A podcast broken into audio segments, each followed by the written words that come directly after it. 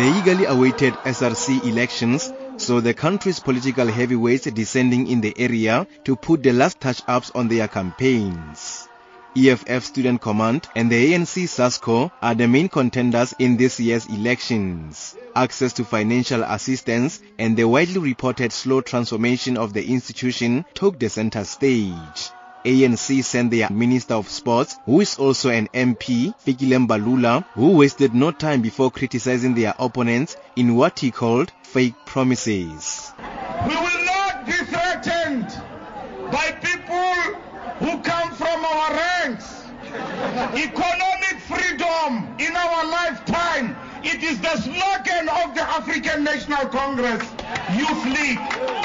Mbalula promised students members that if they elect them in power, they will see to it that transformation is being fast-tracked at the institution. And this institution must unite amalgamation and reconfiguration meant content, academic excellence, all of that must be integrated. On the other hand, an unflinching EFF leader, Julius Malema, who arrived at the university hall that was full to the rafters, promised students that his party will resolve their living conditions if they are to be elected in power. Fellow fighters, we know the problems of this university.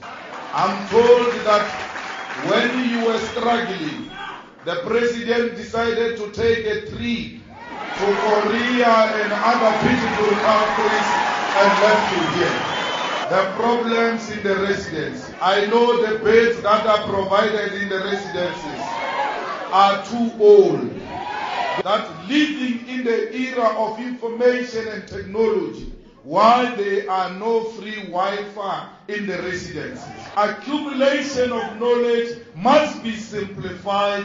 It must be easy to access he urged students to place their votes to a party that will also change the life of their communities. With an EFF SRC, it will not only fight for the students, but also the workers. I didn't come to buy you.